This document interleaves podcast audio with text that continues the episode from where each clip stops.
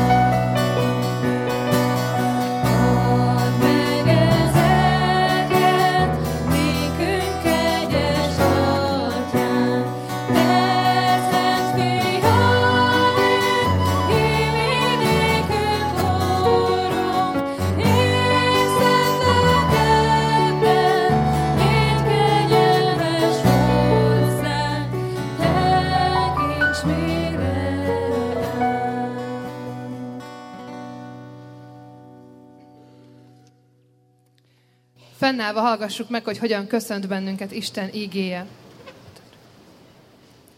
Jézus Krisztus mondja, békességet hagyok nektek, az én békességemet adom nektek, de nem úgy adom nektek, ahogyan a világ adja.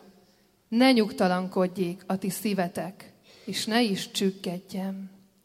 Kegyelem nékünk és békesség Istentől, ami atyánktól, és az Úr Jézus Krisztustól. Amen. Foglaljunk helyet. Újra nagy szeretettel köszöntök mindenkit ezen az esti alkalmunkon. Eh, ahogy láthatják és láthatjátok, ez egy fiatalos alkalom, ahol gitárral, zenekarral énekelünk, nem csak énekeskönyvi, hanem modern énekeket is. Remélhetőleg megtaláltuk azokat, amiket talán hittanórán is tanultatok, és így együtt énekelhetjük majd ezeket a dalokat. És ez a kert Isten tiszteletet, Isten tisztelet egy olyan alkalom, ahol az a célunk és az a látásunk, hogy Isten bennünket a vele való közvetlen kapcsolatba hív. Azért is ez a jelmondatunk, hogy gyere, ahogy vagy. Az édenkerti állapotot próbáljuk visszaidézni, ahol még nem volt szégyen, és az ember színről színre láthatta Istent, beszélhetett vele, mert hisztük azt, hogy Jézus Krisztus által ez az út ma is nyitott számunkra, és így mi is így jöhetünk Isten elé szabadon, úgy, ahogy vagyunk. Úgyhogy nagyon örülünk, hogy itt vannak, és itt vagytok ti is, mind akik konfirmációra készültek. Nem baj, ha izgultok, hiszen most is szólt az ige, hogy Jézus Krisztus azt mondja, hogy békesség legyen nektek. Ezen az esti alkalmunkon nagyon fontos számunkra a közösség, a megújulás és a dicsőítés, Isten dicsérete és imádata a zenében, az énekekkel, modern hangszereléssel, és nagyon fontos számunkra a közösség is, hogy ne csak úgy üljünk itt a templomban, hogy nem is ismerjük egymást, hogy ö, nem tudjuk, hogy ki az, aki mellettünk ül. Ezért itt az esti alkalmon arra kérjük azokat, akik megjelennek itt az alkalom elején, hogy egy pár percben forduljunk oda egymáshoz, a mellettünk ülőkhöz, a körülöttünk lévőkhöz, mutatkozzunk be nekik, hogyha nem ismerjük egymást, és meséljük el azt, hogy hogyan is érezzük magunkat most, hogy vagyunk itt ezen a mai alkalmon. Úgyhogy most erre hívok, és kérek mindenkit, nyugodtan álljunk fel, akár menjünk oda, mi, akik régóta járunk ide egy-egy konfirmandushoz, és üdvözöljük őket a körünkben. Köszönöm szépen. Mindig nagyon jó látni ezen az alkalmon, hogy milyen jó beszélgetések alakulnak, és reméljük, hogy ezeket a beszélgetéseket az alkalom után a szeretett vendégség alkalmával majd folytathatjuk. De most arra kérek mindenkit, hogy most, hogy megérkeztünk egymás jelenlétébe, és úgy ülünk itt, hogy már legalább két embert ismerünk, folytassuk Isten dicsőítését és magasztalását a Szabadításod örömet című énekkel.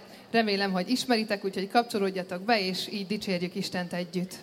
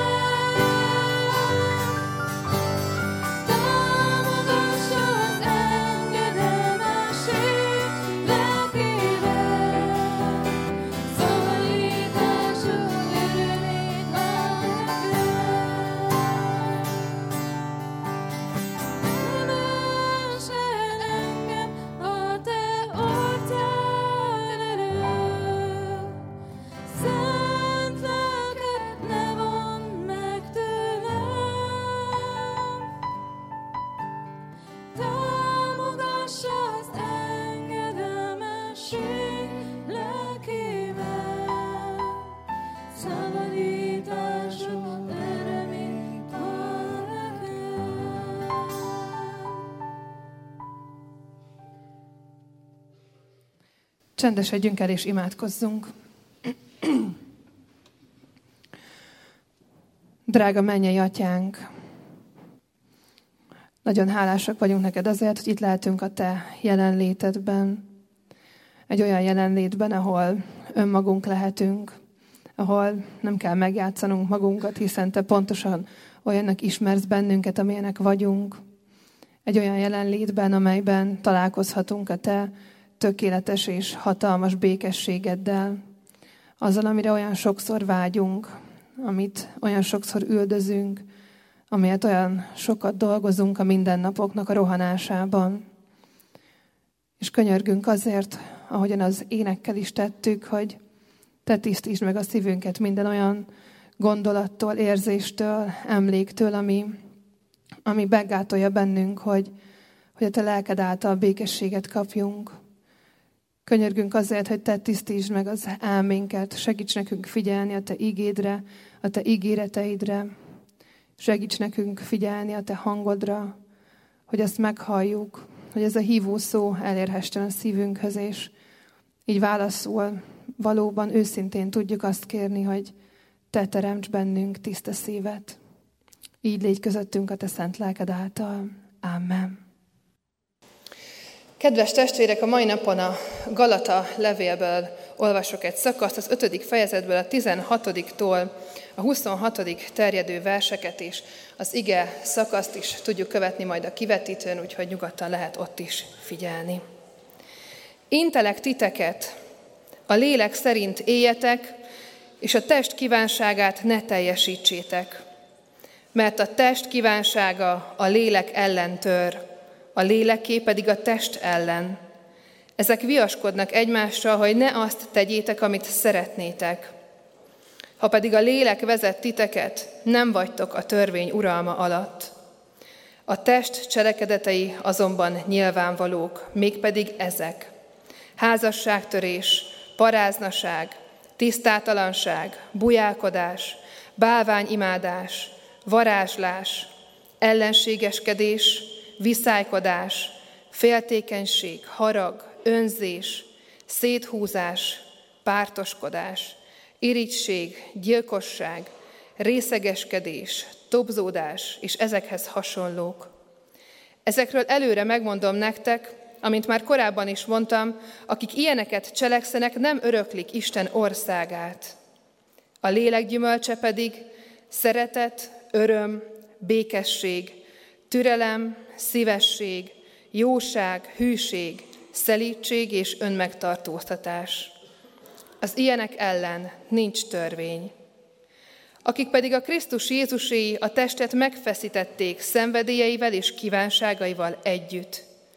Ha a lélek által érünk, akkor éljünk is a lélek szerint. Ne legyünk becsvágyók, egymást ingerlők, vagy egymásra irigykedők. Amen.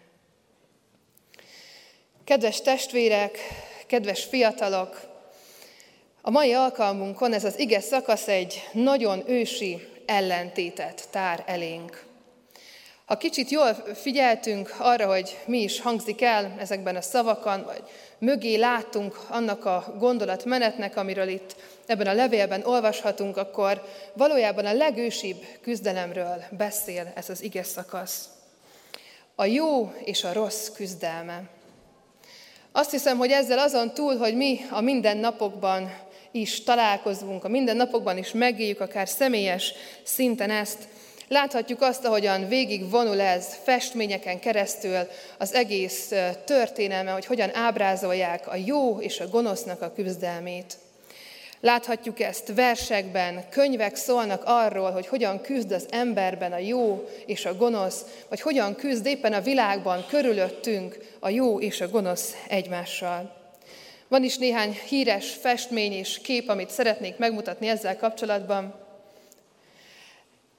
Ezt az interneten találtam, ezt a képet, és amikor erről a témáról van szó, akkor sokszor hozom elő ezt a képet, hiszen amikor mi a jó és a rossz küzdelmére gondolunk, akkor, akkor nem egy, egy ilyen általános jó és rossz jut eszünkbe, hanem a Biblia tanúsága szerint mi arról gondolkodunk, hogy valahogy Isten küzd meg a világban lévő legnagyobb gonoszszal, a sátánnak a képében. És van is erről egy nagyon szép festmény, egy templomi freskó, ahol itt nem Jézus látható, hanem ahogy Isten a mennyből, az ő fenséges helyéről, a, az ördöggel magával találkozik, és inti arra, hogy, hogy hát ne tegye azt a sok rosszat, amit tesz. Nem tudom, hogy ki az, aki szereti vagy szerette Paolo Coelho-nak a könyveit, az Ördög és Prime kisasszony című könyvben már egy sokkal személyesebb szinten látjuk megjelenni a jónak és a rossznak a küzdelmét, ahol úgy jelenik meg a jó és a rossz, hogy a Prime kisasszonynak a két vállán így hallja, hogy az egyik oldalon súgja neki a jót, hogy mit kellene tennie, a másik oldalon pedig a rosszat hallja. És eszembe jutott egy mese, amiben sokszor láthatjuk ezt a képet, és azt is láthatjuk, hogy mennyi sok gyerekmese, Disney film, vagy akár gyermekeknek való sorozat örökíti meg azt, hogy a jó és a rossz küzdelme az hogyan van jelen a világban. Gondolhatunk itt az oroszlán királyra, a Herkulesre, bármelyik hercegnős történetre, ahol a jót keresik, és nyilván minden ilyen mesének az a vége, hogy megtalálják a jót, és a jó győz, hiszen valahogy így áll majd helyre a világnak a rendje. És eszembe jutott ez a Tommy és Jerry jelenet, ahol valóban ott van egy kis Tommy, egy kis ördög és egy kis angyal a két oldalán, és az egyik fülébe sugja a rosszat, hogy mit tegyen, a másikba pedig a jót, és hát ebben a mese részben többször elbukik, Tom és a rosszat teszi, de aztán itt is természetesen győz a jó, és, és végül Tom jól viselkedik ebben a történetben. Nagyon sok helyen jelenik meg a jónak és a rossznak a küzdelme. A Biblia tanúsága szerint, amikor a jóról és a rosszról, az igazról és a helytelenről vagy a hamisról gondolkodunk, akkor egy, egy nagyon nagy történetbe ágyazódik bele mindaz, ami velünk személyesen, a mi mindennapi életünkben történik. Egy olyan nagy történetben vagyunk a Biblia tanúsága szerint, amiben ez a feszültség folyamatos. A jó és a rossz, folyamatosan küzd egymással, és küzd értünk is. És ez a harc nem test és vér ellen folyik. Ez a harc szellemi hatalmasságokban történik, ahol valóban a hatalmas Isten és a sátán az, akik egymásnak feszülnek, és próbálják megnyerni az embereket egyen-egyenként. Az emberek lelkéért folyik a küzdelem. És itt érkezünk meg mi a történetbe, hogy hogyan is van ez a mi személyes életünkben, azon túl, hogy akár a mindennapi döntéseinkben, a mindennapi küzdelmeinkben is megéljük azt, hogy szeretnénk a jót tenni, de valami mégis a rossz felé visz bennünket. Ez már az ige szakaszunkban is szerepel, mert ezt írja, hogy nem azt teszitek, amit szeretnétek, pedig tudjátok, hogy mi lenne a jó. És az a nagyon fontos és érdekes ebben a történetben, aminek nagyon nagy üzenete van ma számunkra, hogy mi egyen-egyenként olyan értékesek vagyunk Istennek és az ördögnek is, hogy ők ezt a harcot értünk folytatják. Minden egyes ember lelkéért. Amikor a jó és a rossz küzd bennünk, és érezzük ennek a feszültségét, hogy szeretnénk a jót tenni, vagy megtettük a rosszat, és valamilyen rossz érzés jön fel bennünk, akkor tudnunk kell azt, hogy ebben a helyzetben Istennek olyan fontosak vagyunk, hogy ő ott van, és értünk harcol, és értünk küzd, azért, hogy mi jól döntsünk, hogy mi Isten mellé álljunk, hogy mi az ő oldalát válasszuk ebben a harcban. És ez az ige szakasz most három oldalt mutat meg nekünk abból, hogy hova is állhatunk ebben a harcban, és hogyan lehetünk jelen. A testet, a lelket és a törvényt hozza elénk ez az ige szakasz. Nézzük meg, hogy milyen is a test oldala.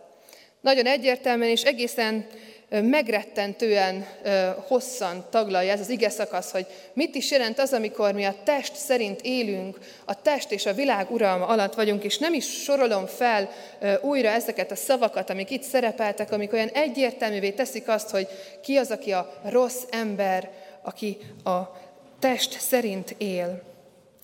Az a nagyon különleges a test dolgaival, és így ismerhetjük fel, amikor önvizsgálatot tartunk, és keressük azt, hogy melyik oldalt is szeretnénk választani, és melyik oldalt választjuk valójában a mindennapi küzdelmeinkben. Hogy a test dolgait az ember mindig magának szerzi meg.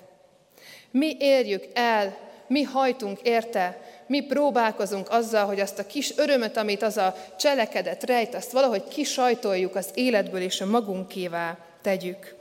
És jön a vágyakozás és a sóvárgás, hogy végre érezzem azt a megpihenést, azt az extázis, azt a jó érzést, amit ezek a cselekedetek, a testnek a cselekedetei adnak.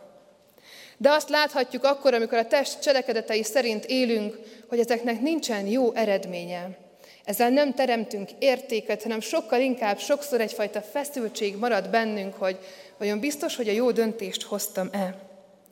Olyan pillanatnyi örömet ad, amire újra és újra szükségünk van ahhoz, hogy jobban érezzük magunkat. Szinte olyanok a testnek a cselekedetei, mint a drogok, hogy mindig egyre több kell ahhoz, hogy azt a kis jót is elérjük, mert belül bennünk az Istennek a lelke küzd értünk azért, hogy a jót tegyük. És mindig ott motoszkál bennünk valami, hogy itt talán valami nem stimmel. Megszólal a lelkiismeretünk, előjön a szégyen, a bűntudat.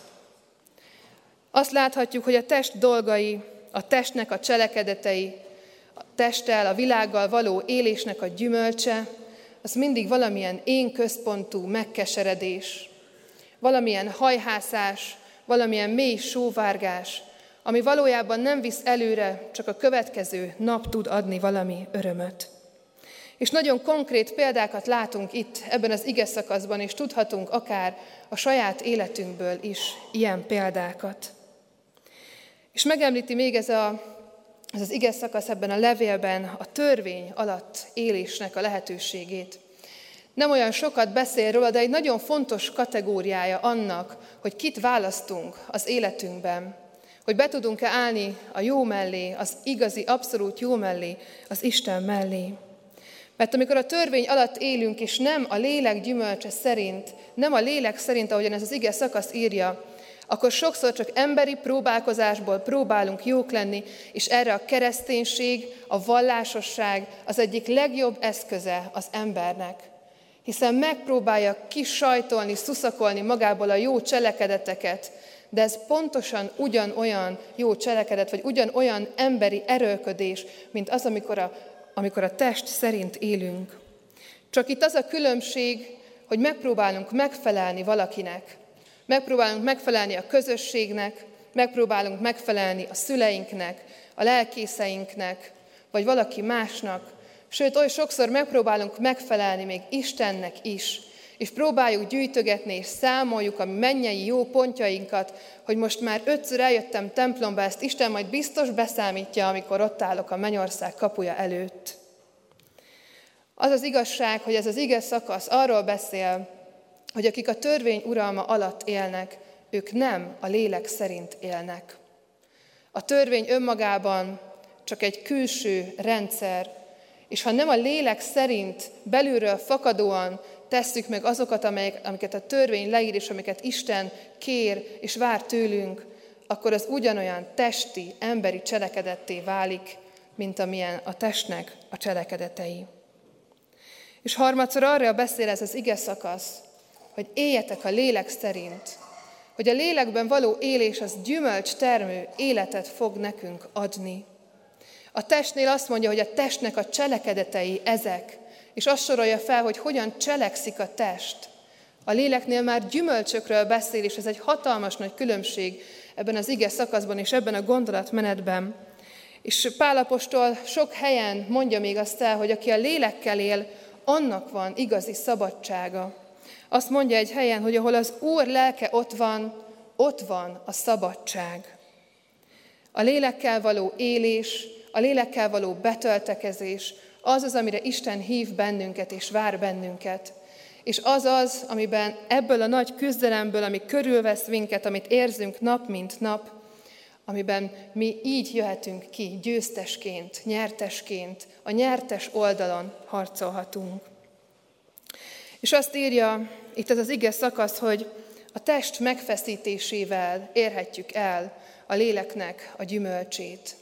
És amikor erről gondolkodunk, akkor hihetjük azt, hogy ez valami az két a dolog, hogy sanyargatnunk kell önmagunkat, vagy úgy kell tennünk, mint ahogyan Jézus Krisztus maga tett, és nem erről van szó akkor, amikor itt ebben az ige szakaszban ezt olvassuk.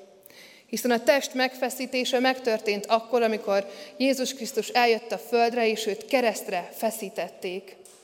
És azért mondhatja itt ez a levél író ma nekünk, azt, hogy mi is feszítsük meg a testünket, mert ő tudja azt, hogy Jézus Krisztus ezzel az áldozatával ezt a harcot, ezt megnyerte véglegesen. Hogy ez a test már megfeszítetett, és értünk feszítetett meg, és mi magunk is részesedhetünk ebből a megfeszítettségből. De nem csak a rossz részéből, nem csak a harcból, hanem a jutalomból, az örömből, a mennyei valóságba és országba való meghívásból, a békességből, a lélek gyümölcséből.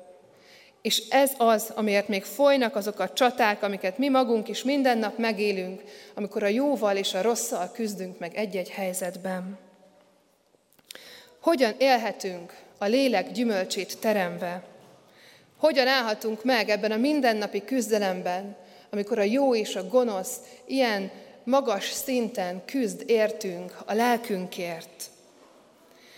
Ha a gyümölcs termésre gondolunk, amik a kertjeinkben teremnek például, akkor láthatjuk ezt, hogy a növény nem úgy hozza a gyümölcsét, hogy izzad és próbálkozik, és megpróbálja magából úgy kisajtolni, hogy na nőjön már egy barack, és akkor ilyen kis nyomi barackot elkészül azért, mert erőlködött az a fa. Nem így történik a gyümölcs termés. A gyümölcs termés úgy történik a természetben, hogy azt a növényt valaki táplálja, azt a növényt valaki megöntözi, azt a növényt valaki gondozza, azt a növényt valaki melegséggel árasztja el, napsütést ad neki, fényt ad neki, nehéz időkben védelmet ad neki, ha kell, akkor felkötözi, megkötözi, ha valahol megsérült, akkor megpróbálja helyre rakni, meggyógyítani. Ha valamilyen fertőzést kap, akkor is ott van egy kéz, egy külső kéz, aki segíti a gyógyulást. És a lélek gyümölcsének a termése is így történik az életünkben. Nem emberi erőködésből, izzadság, szaggal termelődik meg az a türelem, az a békesség, vagy az öröm, egy kis csoffat, barackként a mi életünkön, hanem a lélek gyümölcsét csak úgy teremhetjük, hogyha hagyjuk, hogy valaki tápláljon minket a megfelelő módon arra, hogy ez így történhessen az életünkben. És ez a valaki nyilván az Úristen, ez a valaki Istennek a szent lelke, aki tudja nekünk adni az ő békességét és a léleknek a gyümölcseit. Hogyan részesülhetünk tehát a lélek gyümölcsében? Hogyan teremhetjük a lélek gyümölcsét napról napra? Úgy, hogy az eszünkbe és a szívünkbe véssük azt, hogy Jézus Krisztus az ő kereszten végzett áldozatával ezt a harcot már megnyerte, ez a háború eldőlt. De a csata értünk, a lelkünkért még folyik. Ezért mi odaállhatunk napról napra, és kérhetjük Istent, hogy az ő szent lelkével töltsön be minket, hogy ne a test cselekedeteit végezzük, hogy ne a törvény uralma alatt éljünk, hanem a lélek gyümölcsét tudjuk teremni. A test a lélek ellen tör. Ez nem egy olyan küzdelem az életünkben, ami egyik pillanatról a másikra megtörténik, és akkor minden megváltozik. Ez egy olyan harc, amit napról napra kell folytatnunk, minden helyzetben, és minden nehézségben és minden örömben is. Azt kívánom mindannyiunknak, amit ez az ige szakasz is. A lélek szerint éljünk, és ugye a lélek által élhetünk. Azt kívánom, és kérem a fiatalokra is Istentől, hogy ti magatok is Isten lelkét hívjátok és kérjétek segítségül minden helyzetetekben, az örömeitekben, a nehézségeitekben, és most a konfirmáció előtt is. Amen. Imádkozzunk. Drága mennyei atyánk, dicsőítünk és magasztalunk téged azért, hogy, hogy te sosem hagysz bennünket egyedül. A legnagyobb küzdelmeinkben, az életünk legnagyobb kérdéseinél, akkor, amikor gyászt hordozunk, akkor, amikor kiközösítenek, amikor megbántanak, akkor, amikor bántanak mások, akár a közösségeinkben, akkor, amikor fizikai fájdalmaink vannak, te akkor is ott vagy velünk. És hisszük, és megvalljuk, és tudjuk azt is, hogy te ott vagy velünk minden nehéz döntésünkben is. És ott vagy velünk a kisebb és a nagyobb döntéseinkben is. És azért vagy ott, mert számodra olyan értékesek vagyunk, hogy te minden egyes emberért, egyen-egyenként meg akarod vívni azt a harcot, hogy mi téged válasszunk. Könyörgünk, atyánk, hogy küld el a te szent lelkedet, hogy küld a te lelkedet a mi szívünkbe, a mi életünkbe, hogy az tisztítson meg bennünket, hogy az formáljon át minket, hogy hozzá tudjunk imádkozni, hogy téged tudjunk kérni, hogy a te munkálkodásodat várjuk az életünkben, annak minden napján, és most különösen a konfirmációra készülve. És könyörgünk azért, hogy hadd találkozhassunk a te lelkeddel, a te gyümölcstermő lelkeddel. Olyan sokszor próbálkozunk mi emberi módokon megfelelni, akár neked is, és mindenki másnak, aki a környezetünkben van. De egyedül Te vagy, aki ezt a gyümölcs termést, ami életünkben véghez tudod vinni.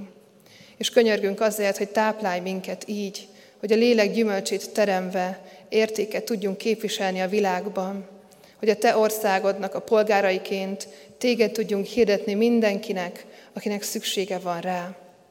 Így könyörgünk azért, hogy áld meg a konfirmációra készülőket, hogy mind a vizsgáikon, mind a fogadalmaikon tiszta szívvel és a benned vetett bizalommal és hittel tudják megvallani azt, amit ők maguk is átéltek veled.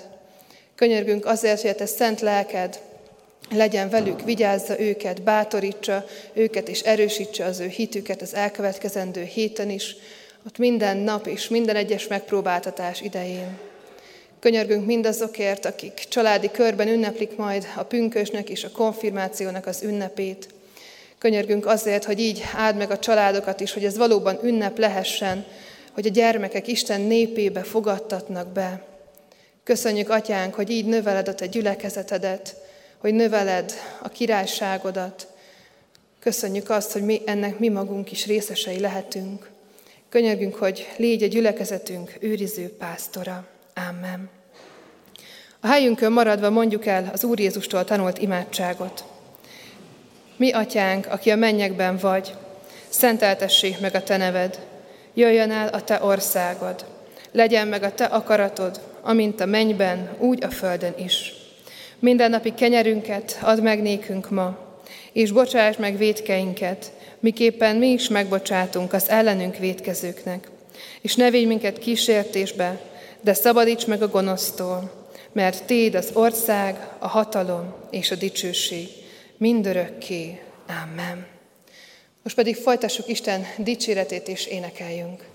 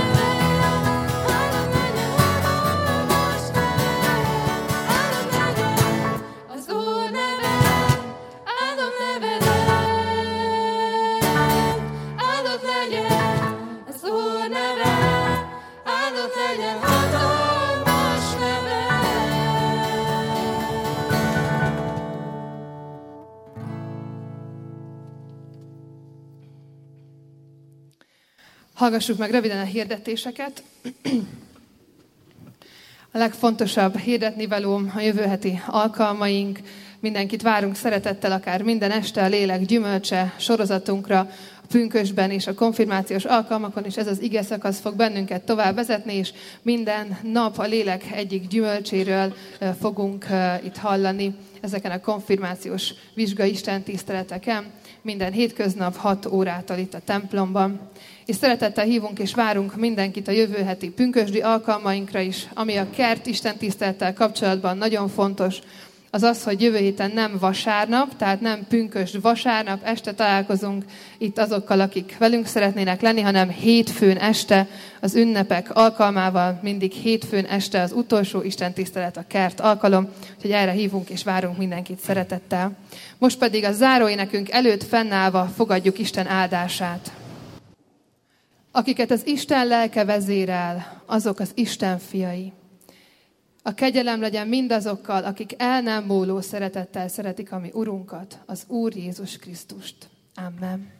És így fennállva énekeljük a záró énekünket, kérjük Istent, hogy ő, mint az ő pásztorunk, vezessen bennünket. Hű pásztorunk, vezesd a te árvanyájadat.